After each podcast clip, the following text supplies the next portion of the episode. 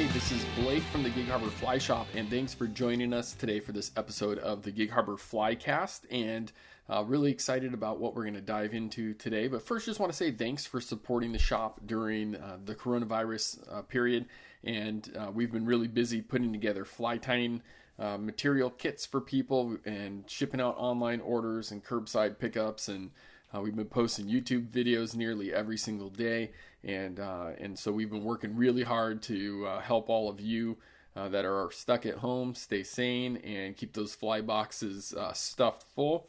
And um, and so things have been going pretty well for us considering the circumstances, and um, and it's uh, you know because we got great customers and and so we really just appreciate your support and um, and man, my staff have really come through during this this tough time uh, as well. So uh, we have we have uh, you know some great stuff coming up as far as fishing, and um, it's that time of year, and uh, we're going to dive into some cutthroat fishing Q and A um, here in a little bit, but.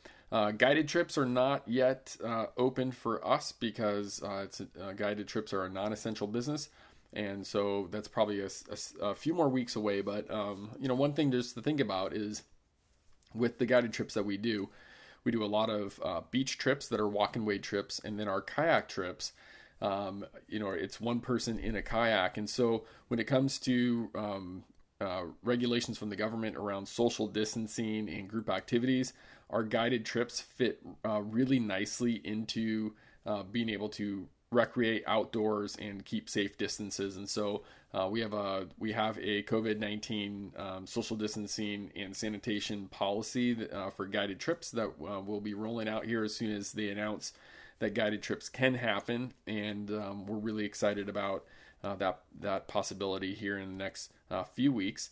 Um, we have a special podcast that we'll be doing next week that um, we'll be launching on a different day of the week, and so can't give too many details about uh, kind of the special circumstances around that. But um, but that's gonna be great. So make sure you're if you haven't subscribed, make sure you subscribe to the podcast so that you can get uh, get that announcement.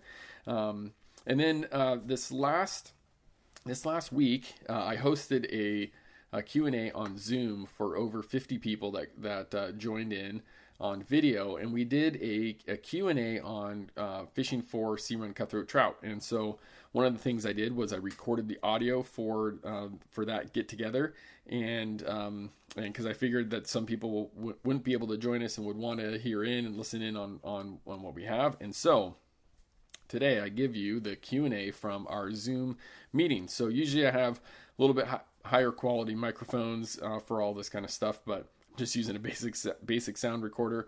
Uh, but um, but hopefully the content makes up for uh, any lack of quality on the mics. But thanks again for uh, just all of uh, all of you that have been supportive of the shop. We really appreciate your business and support, um, and really excited about. Um, when we can all get together and have a barbecue and a beer and talk about talk about fishing and, and all that good stuff. So um, so here it is. Here's our conversation from last week. Okay, so um, let me dive into the first question, and um, the um, the first question was for those of us who don't own a boat. Uh, please offer tips to optimize our success: locations, rod length, floating sinking line, or floating with sink tip. Stripping basket is that a must? How to know whether no action means change fly or move to a no, new location. Okay, so there's a bunch of different stuff in there, and um, there's there's some some great stuff. So, um, I, I would say locations. Um, there was another question that I can combine this in where um, where can I beach walk for sea run cutthroat as well as um, and then someone else asks uh, tips to fish from the bank and what types of geography to look for. Um, so I can kind of add all of those things in at the same time. And uh, what I would say is is uh, to think about the the semi anadromous life cycle of a cutthroat. So they spawn in in in our area. They spawn in in a bunch of local like small streams and creeks. On the east side of Puget Sound, they spawn in larger rivers.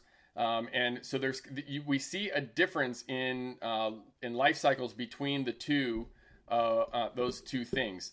And so fish that are in uh, those larger rivers on the east side of the sound a lot of those fish will run into those rivers uh, in the fall and they'll follow in the salmon and feed behind the salmon and then a lot of times they will stay in those rivers and feed in those rivers. Um, sometimes they'll, they'll dip out and dip in, but a lot of times they'll run up and they'll stay in those rivers and feed until it's time for them to spawn in the spring. Whereas our local creeks in our area, they don't have a lot of room in those creeks when the salmon show up, so they might uh, they might move into the creek to to to try to find some food behind salmon, but a lot of times those salmon kind of squeeze them out because uh, because of their size and how small the creeks are. And so um, so fish in like on the peninsula, we don't have large rivers that drain the peninsula. Uh, it's like it's just small creeks and stuff. So um, so those fish will sometimes dip into uh, those creeks, especially when the chums are around in the fall. Um, and to feed, but they will be in the saltwater usually longer and more than fish on the east side that have uh, those larger rivers. And so, um, so if they're around those rivers, those small creeks, so imagine like fish on the peninsula or hood canal fish or, or anything like that. So they spawn in the spring, and this can be anywhere from um, you know January, February timeframe. Uh, you know, e- even you know the uh, cutthroat um, coastal cutthroat coalition. You know, they're do- starting to do some like surveys and stuff like that, and they said that they're even finding redds as late as uh, well into June. Which you know, when I heard that like just a couple like maybe two years ago, I was really shocked because most of us think of the kind of spawning time as being more in late winter or early spring, not like almost in summer and um, and so it really depends on the water flow. And so the rain is a is a huge um, that's like a huge indicator of spawning. So so they're to spawn in this in the springtime or late spring around those in those creeks. And then when they move out of those creeks one of the things that holds them close to the creek mouths is uh, all of these uh, chum fry that come out of the creek so the chum spawn um, either in october or the B run spawns later in November and December. And so uh, their their uh, their fry have a very simplistic life cycle compared to um, other a lot of other salmon species. So pink salmon and um, and chum salmon have a very uh, simplistic life cycle. So they the egg hatches, it absorbs that eggs that egg yolk, that egg sac uh, that it has, and then it, it as the that little fry, it doesn't residualize and stay in the stream and smolt in the stream, they leave. And so you get, and you know, where a Chinook salmon, for example, a lot of times you'll have Chinooks or cohos or, you know, I mean, they'll they'll live and grow like for a year, um, or maybe even two years in in the river. So those little fry will leave, and they're just tiny. They're just tiny little uh, bait fish, and they can, I mean, they can hardly, uh, you know, they, they can't do do much. And so so when the cutthroat leave those creeks, I mean, they have a food source that comes out at a pretty opportune time for them uh, pretty quickly. And one of the great things is that uh, for, for, us as anglers is that if we focus on uh, close to the proximity of creeks uh, in that early season, that's where we're going to find the majority of cutthroat that are feeding. And there's not a lot of uh, of other food available. Well, there's always food available in the Sound. It's amazing how diverse it is, but when it comes to bait fish, in that in the springtime, like right now, um, the sand lance, the you know they haven't spawned. Uh, the herring, if they have spawned, they they either haven't hatched or their fry are, are so small that they're you know they're not really on the radar for uh, for cutthroat, um, uh, smelt, anchovies. Uh, you you can go down the list that like there hasn't been like this you know this big hatch of bait fish. Uh, and so the the fish that are in the sound are feeding on the stuff that's available year round like euphausiids amphipods so like kind of krill type stuff shrimp. Um, and then for as far as like what we would classify as bait fish like sculpin is probably the number one year round uh, food source for cutthroat. Um, and so uh, so um, so you know, I love I love fishing sculpin flies, and that's why we were talking before a bunch of you, uh, the rest of you jumped in here. We were talking about uh, about you know flies that are if you could fish one fly, and and a couple people yelled out the sea run bugger, and it's a it's a it's a great fly because it fishes year round. The chum fry in April, May, and into June. Uh, those really small little chum fry patterns can be super effective. And um, and you know, I probably wouldn't fish one in November. I'd rather have a sculpin pattern. Uh, but in May or June, like it's a seasonal thing. It's kind of like uh, it's kind of like salmon flies, stone flies. Uh, man, if you're on the the Deschutes uh, at the end of May, you want to be throwing probably a stone fly. You know, in October, you probably don't want to be throwing a stone fly. So, um, so it's so you know there is a seasonality to some of the bait fish that are out there and the food sources that are out there. So so as those fish, uh, those those chum fries stay near shore for about 60 days as they migrate out to the ocean and then and then start their migratory journey. So as those fish move um, move away from their uh, home creek and their home estuary or where, wherever they hatched and, and left from, the cutthroat will move with those fish as they feed. So there'll be waves and waves of these these chum fry coming out, and sometimes these schools of chum fry are like just massive, like just thousands and thousands of them. It almost looks like if you grabbed a handful of sand and threw the handful of sand on the water, and and just the disturbance that that makes. Sometimes that's what it looks like when these chum fry are trying to jump and get away from uh, get away from a predator. Like it just looks like like I mean because they're so they're small, they're an inch to you know, maybe an inch and a quarter, inch and a half long, um, and and pretty pretty small. So as those waves start to, uh, you know, as as more bait comes out into the sound and they start like kind of moving their way down, and as that hatch uh, kind of pro it gets prolonged to the point where there's not really any more chum fry coming out, those cutthroat follow those schools along the beach, and that starts to spread those fish out. Um, and I've even had times where, like for example, out on Hood Canal, where we're fishing the mouth of a bay. There's a nice bend to the bay, and um, and we, we're just hammering on cutthroat, and they're just gorging on just on millions of chum fry, and uh, and then we you know I go back a week later with clients, maybe a week and a half later, and it, you know the same spot, and you know it's like it, it just seems like it's right, and there's still chum fry around, but maybe not as many uh, chum fry, and I can't find a fish at all. And um, and you know we go down the beach in the kayaks like a half mile, and there they are. They're, just, I mean they're just all over the you know. So they'll they'll move, um, and then as more and more bait fish become available, then those those fish will spread out. And I, what I have found is that the cutthroat are most spread out, uh, usually August, like to late August, um, there's some beaches where I'll find some some like I just know that at the mid mid part of August to the end of August, I'm gonna find some really big cutthroat on beaches that um, consistently year after year that I never find a cutthroat on uh, in May or June or July, and I won't even go to those spots because uh, I just know I won't find a fish there. But like three months later, two months later, it's it's like a guaranteed spot for for really large fish. So, um, so so that's so when you're when you're looking at beaches to go to, you want to be thinking about this the kind of the the ebb and flow of uh, their their their mini migration. And so in the springtime, they'll be closer to their home estuaries and streams, and then they start moving to other beaches. And then by midsummer, they're as spread out as they're going to be.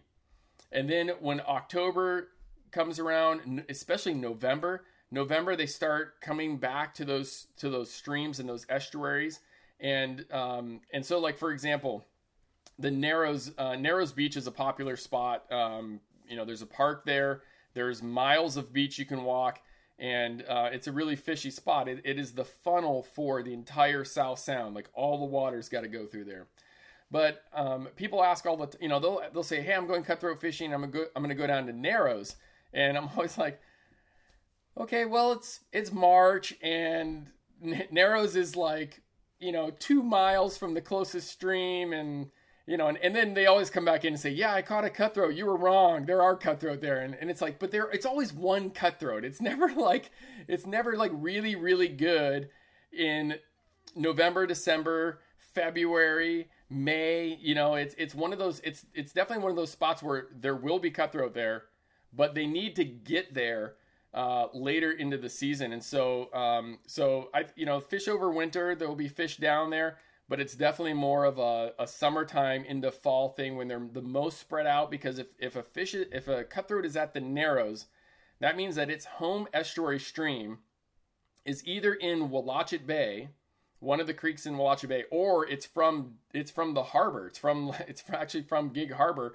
and they had to come all the way down to that way. So so when you you know Google Maps is your friend. So when you look at a map and you're looking at um, you're looking at different play access spots, you know, be looking at uh, like different streams. So, for example, uh, one of the questions was asking about. Um, so there was a question on here.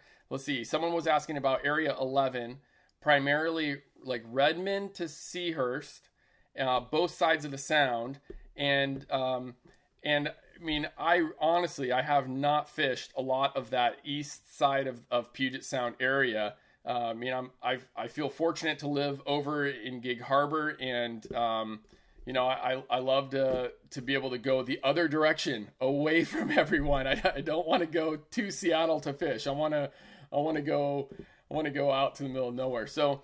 Um, but I, so I pulled up on Google Maps just to look at this area that um, that someone was asking about, and um, and so looking at it, the first thing I noticed was, um, you know, and, and, you know, so maybe someone here has fished this area and they know it, but you know, looking at that that kind of Redondo to Seahurst side of this uh, sound, um, I saw that uh, at Seahurst Park that there's a there's a creek. I think it's called Salmon Creek that comes in. Uh, the beach structure looks really good in there. It, it doesn't drop off super fast. Uh, it looks like there it there's a, a good contour to it. Um, and then I looked up further north and I looked at like I, like Golden Golden Gardens looked good, Carkeek Park looked good, uh, Lincoln Park looks good, but I've heard people talk about that and I've never heard people catch a cutthroat there. But it looks like a good. It. I mean, that's the kind of stuff you're looking for. Are uh, beaches that have character to them. You want points um, of land. You want like you want natural beach structure. So that's why parks are great.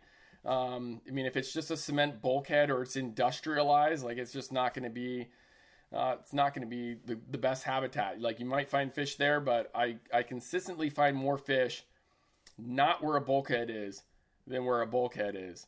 Um, and so, so um, let me see a couple other things that they were um, rod length, floating sinking line, stripping basket. Okay, so rod lengths. I think you want a rod that's nine feet long or longer. So, um, I mean, a lot of people have a nine foot nine foot rod.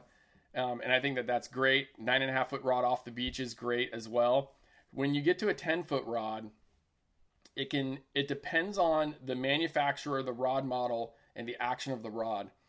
Uh, if if it's a premium rod and it's a faster action rod, a 10 foot rod can be just a, a distance casting just cannon.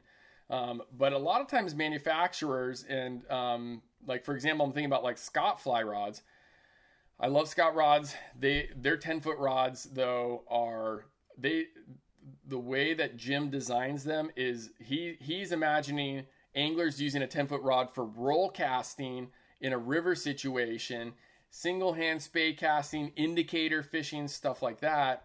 And that's not that's not going to be a great beach rod. It's going to have a it's going to have a deeper bend to it. It's going to be a little bit slower action. It's just going to be a little bit of a heavier rod.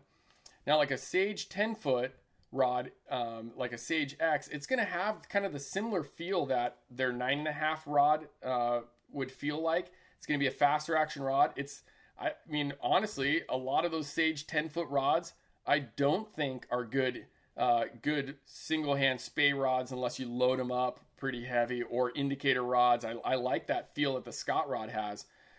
But for off the beach and overhead casting with a 10 footer, like it's, it's crazy. I mean, the the Sage X nine and a half foot six weight is probably my favorite beach rod. Um, paired up with the Coastal Quick Shooter, it's it it's that rod's a cannon. It just it just bombs lines. So I usually, I mean, we sell a lot of intermediate lines, but I really like a floating line um, because for me, just um, at kind of where I'm at in my angling journey, I I like the I like that whole visual part of of seeing fish come up and take a fly on the surface. I love uh, watching fish crush topwater stuff. I think I think that's fun. I think I think an intermediate line, especially for newer anglers, um, if you have a stripping basket to manage the line, I think the intermediate line actually hooks more fish.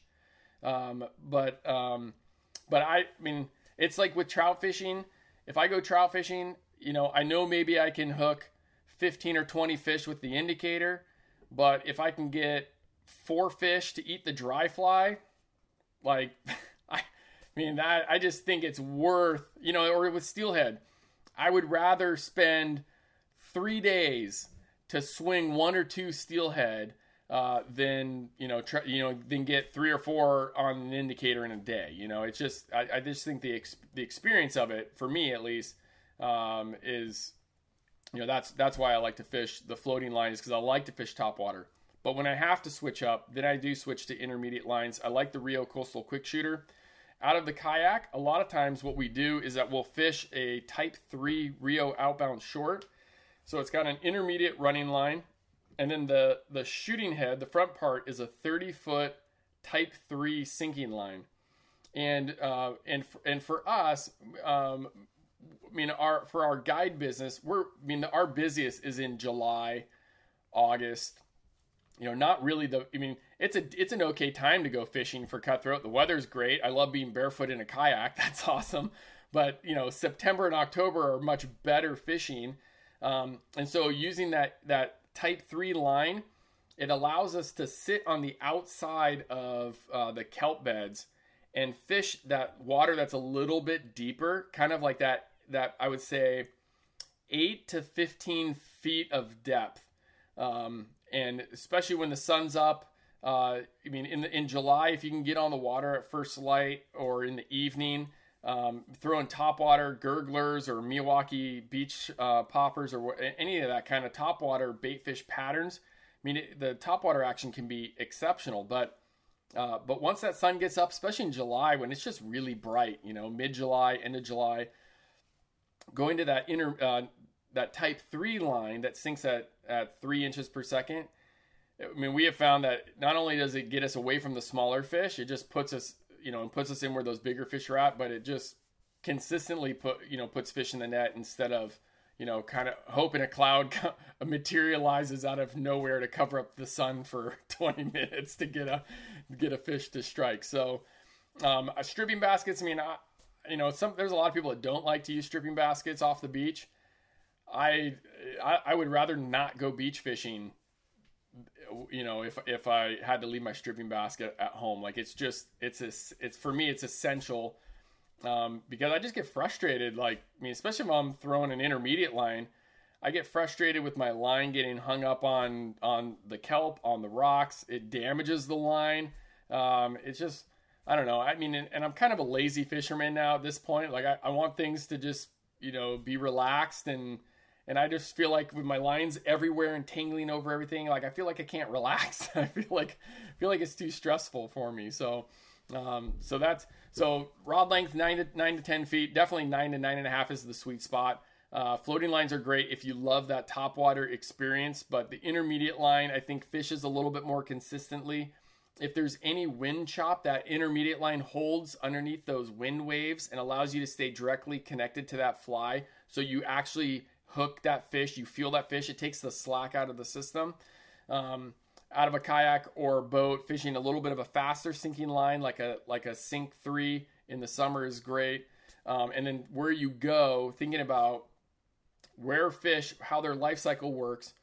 If you're fishing a beach that doesn't have a lot of streams around it, you know you might want to save that beach for later in the summer, and you might want to find some spots that have uh, more more access to fresh water. So uh, Purdy is an example of um, of a beach that has multiple streams in close proximity. I mean, there's there's five streams within uh, within a very small radius that that that show up right there. Um, and so you end up with just having a ton of fish, and that's why that place, that spot gets pounded by a lot of anglers. I mean, there's people there almost every single day, and it, it's because there's fish there every single day. So it's it's a pretty consistent, pretty consistent spot. Okay, so that that was I need to take a take a breath here. You guys hanging in there with me? Good. Okay. Okay, well, I'll, I'll, keep going. I mean, I don't, like I said, I don't, this is my, you know, the Zoom thing's new to me, and I, I feel like I'm kind of finding my way, finding my way through it. So, um, someone, someone asked about how far uh, Cutthroat venture out from their freshwater inlet, um, and, and they, they said it seems like popular fishing spots are all near inlets, and I, I always thought that um, uh, that the um, that the cutthroat would only go about maybe a mile or two from their home estuary stream, just from like where I was hooking fish and just from my experience. But it was really it was really cool to talk with some people from the Coastal Cutthroat Coalition, uh, like James Losee, who works for the department, and um, and they've done some tracking now with fish, and like they're finding that some fish will go, they'll migrate as much as 18 to 20 miles, which that was that. I mean, I was shocked to hear that, and you know, I mean, I don't you know, I don't get to follow around cutthroat or have my own tagging equipment or anything like that. So, you know, it was, you know, so I, I don't really have any, any, science to back up, you know, what I had previously thought. But I think, I think a lot of us had just thought that cutthroat would go only a couple miles because we would find fish a little bit further away from the streams as the summer progressed. And then we would, you know, find them back at the streams in the winter. And so I think, um, so I, I, you know I think that there's some really great science that's coming out and and a, there has been pretty much no science on cutthroat on coastal cutthroat uh, until the last just handful of years maybe the last four years. Um, and partly that's because they they really don't have any kind of ec- economic value to um, like Washington commercial fisheries or or anything like that. I mean you don't see coastal cutthroat in the uh, you know in the in the case at Fred Meyer it's you know it's just it's salmon it's halibut you know steelhead stuff like that. And so you know all of the research has been into uh, those larger migratory fish that have made up the historically the bulk of the commercial fishery. And so it's really cool to see some some development around that. Uh, a couple quick questions that have come through. Um, someone said asked uh, when is Washington opening season again? And it opens on Tuesday. And so this next Tuesday, May 5th, it opens for uh, for all saltwater areas for cutthroat. Uh, areas I think one through four, one through five, something like that. So this is like the co- the coast, the Pacific coast. Um, like those those are not opening um, yet because they require extra monitoring. But um, but if you want to fish for salmon, Area 13 opens on Tuesday. If you want to fish for cutthroat, I would recommend Hood Canal and then everywhere in Puget Sound, Area 13, 11, 10, etc. That all opens. All of the lowland lakes they open as well. Um, you know, you check the regs to just to make sure that where you want to go is open. Um, a couple, you know, I know we're talking about cutthroat, but um, I mean, I was looking at a couple. I took, I wrote them down right here. No, where they go? I, I, was looking at the stocking report. So on on the W WDFW website, they actually put in where they've stocked fish in the last 30 days. They also show what their their stocking plan is for the year. And I was pretty shocked that there were a handful of lakes that they were putting like four and five pound trout trout into. It's like, yeah, that's a, I mean, it's not it's not too bad. So, um, so you know, uh, Nahwatzel Lake Benson Lake, Devereaux, uh, Lost Lake, Tee Lake, a couple different lakes in Mason County, Kitsap County that had been stocked with fish. So lakes open up, and then rivers open up as well. Um, and so like the Yakima is going to open, and and um, I mean stuff like that. So there there's a lot of uh, you know a lot of opportunities to go go out and, and fish. So uh, for tides, um, you know, so I you know, my, most of my cutthroat fishing uh, when I was getting into this was just, I mean, it was pretty much all off the beach. And so for those of us, those of us that beach fish, um, we we never really have the opportunity to to really explore a lot at high tide. I mean, you're there's either no beach or you can't walk far because th- there's going to be obstructions on the beach with trees and stuff like that. And so so we would always fish lower lower uh, lower tides, either from the, the the low on the incoming, or once the outgoing has started to go down, and then have it go down. now that I've been uh, doing a lot of kayak fishing and being able to fish inshore, really close to shore with with a whole lot of different uh, different tides, um, I mean it's been it's been kind of crazy because I've I mean I, I had my pattern of what where I would think I would see fish like outgoing tide. Once the tide gets moving, um, and gets into the middle part of the tide, the fish are really active, and, and that's when we see the most success. The incoming tide as that incoming tide turns and is starting to push if it's a slow incoming like it seems to be really good. And then i would think that like slack tide was no good. Um, and and i would you know i would even kind of like you know i kind of would like chill out a little bit guiding i would just kind of like oh it's it's slack tide we kind of need to just you know it's you know we should maybe have an early lunch or you know but but there's been enough times now where even at the slack, I'm, I'm, I'm like, man, I can't believe that there's fish that are still, you know, chasing flies or we're seeing activity and stuff like that. Um, but I think in general, an outgoing tide, it seems like an outgoing tide in the morning is the best thing to fish. If I'm going to fish an incoming tide, it better be in the morning. An incoming tide in the afternoon, in my experience, has been absolutely horrible. Like it's really bad. so, um, I mean, with all that said, yes, the best time to fish is when you can. And if you only have a couple hours in the afternoon, that's one of the great things about our fishery in our backyard is that it's it's it's in our backyard. You can go, you know, you can go fishing for two hours and you you've you haven't wasted the whole day, you know, driving somewhere. Um, it's just right there. So, um, but I, you know, those those tides that go from an outgoing tide in the morning, uh, especially like the, where the high tide is in like in the dark, and then the tide goes out in the morning, and then it slacks out in the late morning, and there's an incoming tide from the late morning in you know into the afternoon. That that that first half of the incoming tide, uh, that I've had some really good success with that. I mean that's that that can be a great uh, a great kind of program to fish fish all morning long into the early afternoon and then i know it's gonna it's not gonna be as good as it had been um, in the morning so um, any any questions about tides uh, you know as since we're we're there you can also there's a chat feature in here too if you want to uh, text in you know you can type in um, uh, you know questions if you want just because we since we have like 40 42 people in on the uh, 43 because Mike just joined us. So, so, okay, new moon or full moon? Uh, good question. So, with the moon, it's going to um, it, that that determines the tide, right? So, if it's a new moon or a full moon, it's going to be the highest tides. If it's just like a quarter moon, half moon, like that's when we start getting more gentle tides. Um, and you know, I don't I don't know um, if cutthroat are feeding at night on a full moon. Um, I mean, you know, for all of us that live in Washington, we don't we don't even see the moon from you know like October through like June, right? Because it's never it's always cloudy. so, um, but you know, I I don't so I haven't really seen uh, any difference between uh, between new moon or full moon type um, fishing, but but both of those create more extreme tide exchanges.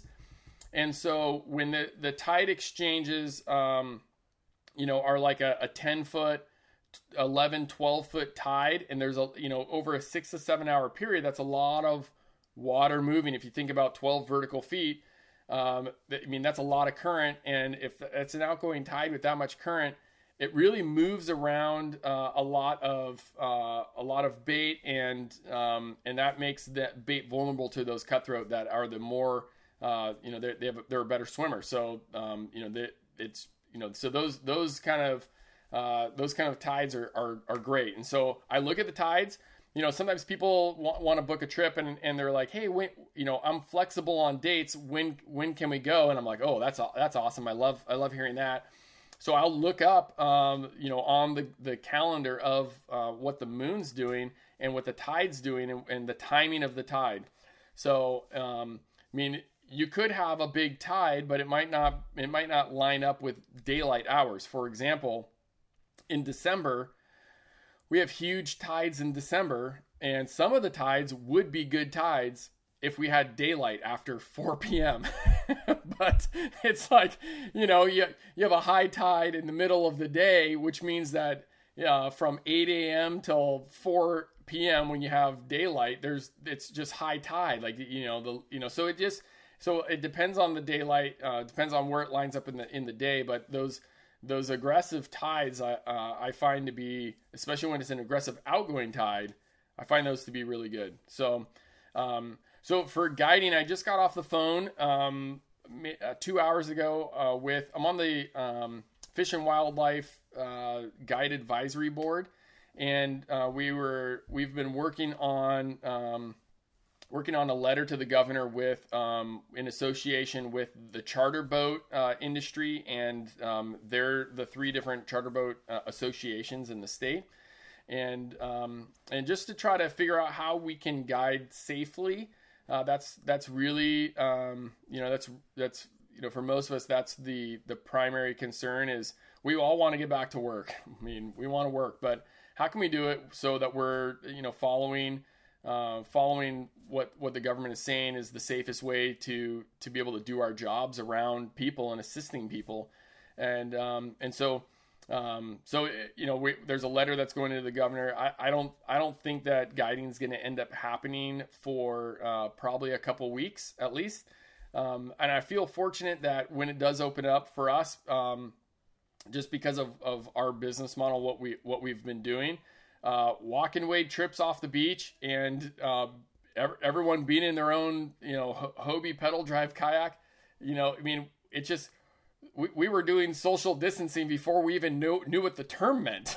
so um, we don't do a lot of drift boat fishing or or uh, skiffs or anything like that, um, and we definitely don't do charter boats with you know twenty or thirty people in a boat. So um, you know, so for us, it's it's I, I you know I'm looking forward to getting back out there with with that with only having to make a couple minor revisions to what we already do um, compared to some of the other um, you know operations that are running you know you know a lot of people on one boat. And you know for them it's going to be more challenging. And um, so I, I, would imagine it, that guiding would open uh, maybe third week of, of May or June 1st depending on uh, if things get approved by the governor uh, but I th- I'm, I'm actually I was talking with um, with Steve Joyce from Reds Fly Shop earlier today and we were talking about this whole issue and and he had a really great perspective on it because uh, when fishing opens next Tuesday, my goodness, it's gonna be it's gonna be like uh, the opener of the century. Like I mean, everyone's gonna go fishing on Tuesday, Wednesday. Like it's gonna be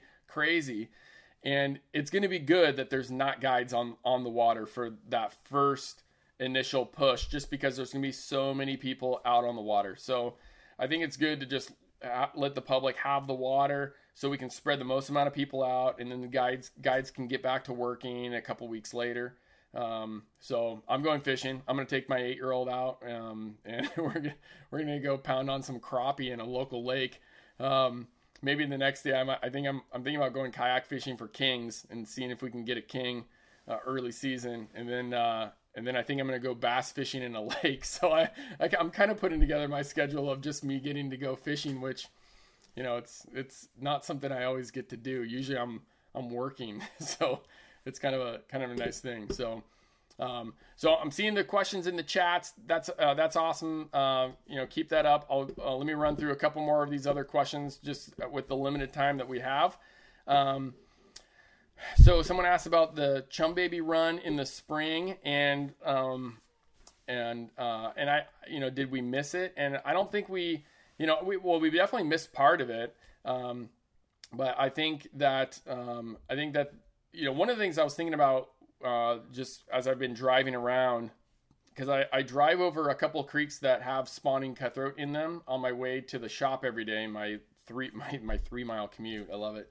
Um, but I, I look at uh, you know just the water flows and stuff like that, and since the cutthroat spawning, especially in those small creeks, is so dependent on uh, on on how much water's in the creek, um, the the um, you know back in March we had incredibly low water in March, like for a long time, And um, I mean, I was out in Forks for a while guiding, and I couldn't believe how long, how low the, the water was getting out there. It was kind of like last year um, as well. And and I think what that does is that I think it delays the the steel the the cutthroat spawning.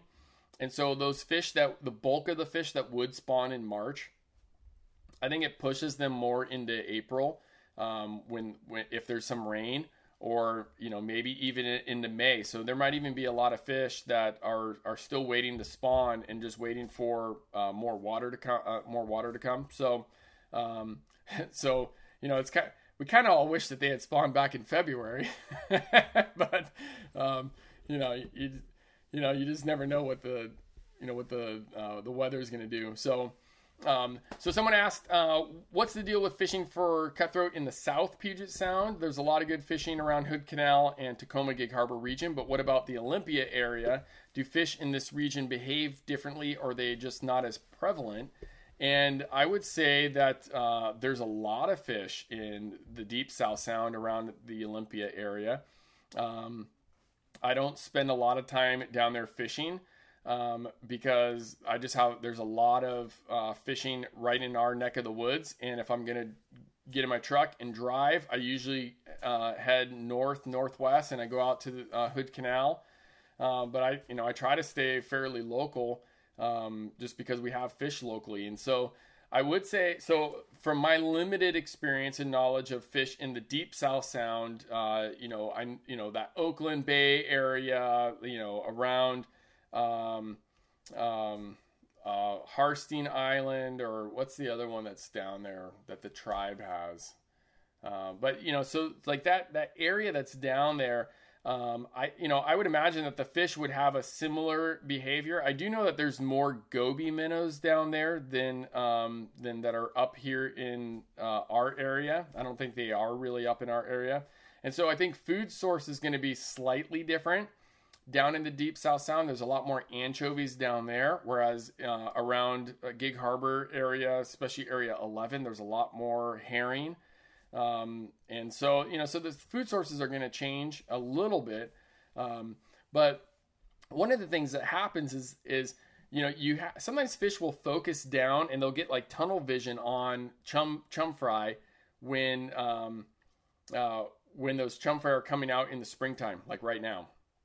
But then we start getting like the the surf smelt, you know, their fry uh, hatch and come out, herring, the juvenile herring, juvenile anchovies, juvenile sand lance. You know, you you in the summer you end up with this explosion of small bait fish, and you know those the the adults are too big for cutthroat to eat for the most part. You know, a cutthroat cannot cannot easily eat you know a nine or ten inch herring, but uh, you know the little little baby herring it, it can eat for sure. So so June, July, August, September, there's a there's just a variety of bait out there. And if you only had one fly to throw in the summer, if you had a flashy olive over white bait fish pattern, I mean that that imitates, and if it's about two and a half inches long, two inches long, man, that really imitates a lot of different bait fish in a lot of different stages of life. So, um, so for those of you that are fly tyers, um, you know, flat wing patterns like that, like uh, um, our buddy Sean Larson ties up this olive over white um, flat wing, and that thing's deadly. You can you can even just fish it on a floating line, even though it's not weighted, because when it stops with that feather tied on top, instead of on the side like a deceiver, when it's tied on top, it just kind of it the hook pulls it down a little bit, and so as it's slowly sinking, that the tail just kind of wags. it just it just kind of does this, and it just looks alive just sitting in the water. So it's um, I mean I that fly July, August, September, October. It, that thing is deadly. You know, not just for a sand lance imitation, but it just it just is fishy. It just looks like a lot of the stuff that's out there. Um, and so, I mean that, so that, you know, for summertime stuff, that's, that's definitely, um, definitely a good one. So, um, so, uh, so other than that, the South Sound, um, I mean, I, you know, I know there's some anglers down there that will fish stickleback patterns, goby patterns, um, stuff like that. But then, you know, I know a lot of deep South Sound anglers are fishing the same stuff that we're fishing and doing quite well with them. Um, and if that olive over white baitfish pattern doesn't work, throw a sculpin. I mean, sculpin are out there all year long, and it's uh, it's. I mean that that's probably the the most uh, you know consistent thing to throw. So I you know before uh, you know a lot of people ju- uh, jumped in. I was kind of showing off a couple new flies that I've been tying up, kind of like a little uh, muddler pattern. Like I mean, they're they're all sculpin patterns that I'm that I'm tying. I'm just coming up with lots of sculpins. Uh, there's another fly that's a really cool one that I haven't fished in several years, and I've been messing around at the vise with, and it's called a rolled muddler, and um, it's it's a it's a muddler pat- pattern that has a bead on it. I don't know if you guys can see that, but there's a little bead on it. Um, deer hair that's trimmed. There's a deer hair wing on it, and then there's like there's mallard with a little bit of flash, and, um, and a little bit of flash on it. But um, I you know I, I found found a couple in my box. One of the things I did like a couple weeks ago. Um, it, it's kind of it's a little pathetic, but uh, I I I was looking at my guide box, which is this this big fly box that's double sided, and there's like 200 flies in in this this the big box, and then I have a bunch of small boxes, and I'm and I was thinking I bet I could sell this box. I bet someone would want, uh, you know, my guide flies with all this experimental stuff in it and kind of some secret stuff and stuff like that. And so I did a, I posted on Instagram as a as an auction and and it ended up selling for like 400 bucks or 410 dollars or something like that and i was pretty stoked on it like you know selling off my my prized possessions but you know didn't really know how things were going to go with the whole you know coronavirus stuff. I was i was preparing for the end. So even sold off my guide flies so i've been i've been having to t- tie up a bunch to replace them but um but I've been replacing them with, you know, probably a, a half of the box is, is all sculpins. Um, and uh, you know mostly in olive or in dark brown if that gives you any uh, any any clues in on, on, stuff the the other color i would say is so things that are in like a, a peach and yellow kind of like a butter yellow uh, color uh, i mean i just have a lot of good uh, good luck with that uh, that color combo especially in the winter time um, I mean, November, December, January, even a, like a little clouser that's like a peach over yellow. Yeah, I mean, it's that thing's thing's deadly. So, um, so de- definitely, you know, colors change throughout the year on what's hot, and um, you know, sometimes there's a really good reason for that. Other times, I have I have no idea why, um, you know, why you know why that that's the case. So. Um, Indi- someone asked, please indicate the best spots and whether you be- prefer incoming or outgoing tides. So I, I kind of already answered that part about the outgoing tides. Um, and um, best spots, yeah. There's there's actually we give out quite a few spots. If you go to our website, there's a section called the neighborhood, and we actually have maps on there of like all these different public access spots.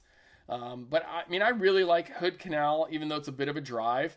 Um, it's you know, especially the like there's so I kind of think of Hood Canal as there's a west shore, east shore, north shore, and south shore, right? So so if if Hood Canal looks like this, you have like Union down here with the Skokomish, Belfair's like over here, and then you have like the elbow where it, where it turns, and there's North Shore with like Tahuya, the East Shore, uh, which is the Kitsap Peninsula that goes up towards Seabeck and then to the bridge, the West Shore has all those all those rivers that come in, and that's the furthest drive for us. And so you have the Skokomish, the Hamma Hamma, the Dosewallips, Duckabush, Quilcene, you know, all those all those different spots. And I really like that east the East Shore. Um, you know, from from the bridge down south towards uh, towards the elbow where Dewatto and and Tahuya are, um, and partly is because a lot of the houses are up on the bluffs it's a it's a natural shoreline, and um, I mean, not only is the fishing really good, and I, I find some really some, some really quality cutthroat there. It doesn't get fished much. There's not a lot of beach access, so it's definitely a cutthroat, uh, like a kayak game or a boat game.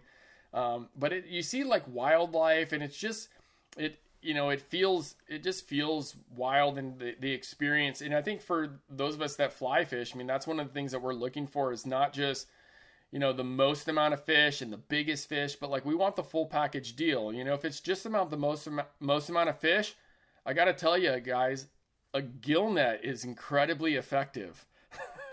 so, I mean, it you know, a gill net just it rounds them up, but you know, so the, like for the full the full experience, I really I really like that uh, area of um, uh, you know of the sound, so or of of Hood Canal, um, and so uh, for hook sizes, someone asked about uh, about hook sizes. I would say uh, I like to keep the hooks on the smaller side, and so I fish a lot of eights and and uh, eights and sixes, um, but um, but you know fours. Uh, I'll you know I'll fish uh, fours sometimes, but I like to err on the side of smaller because um you know we're releasing the fish.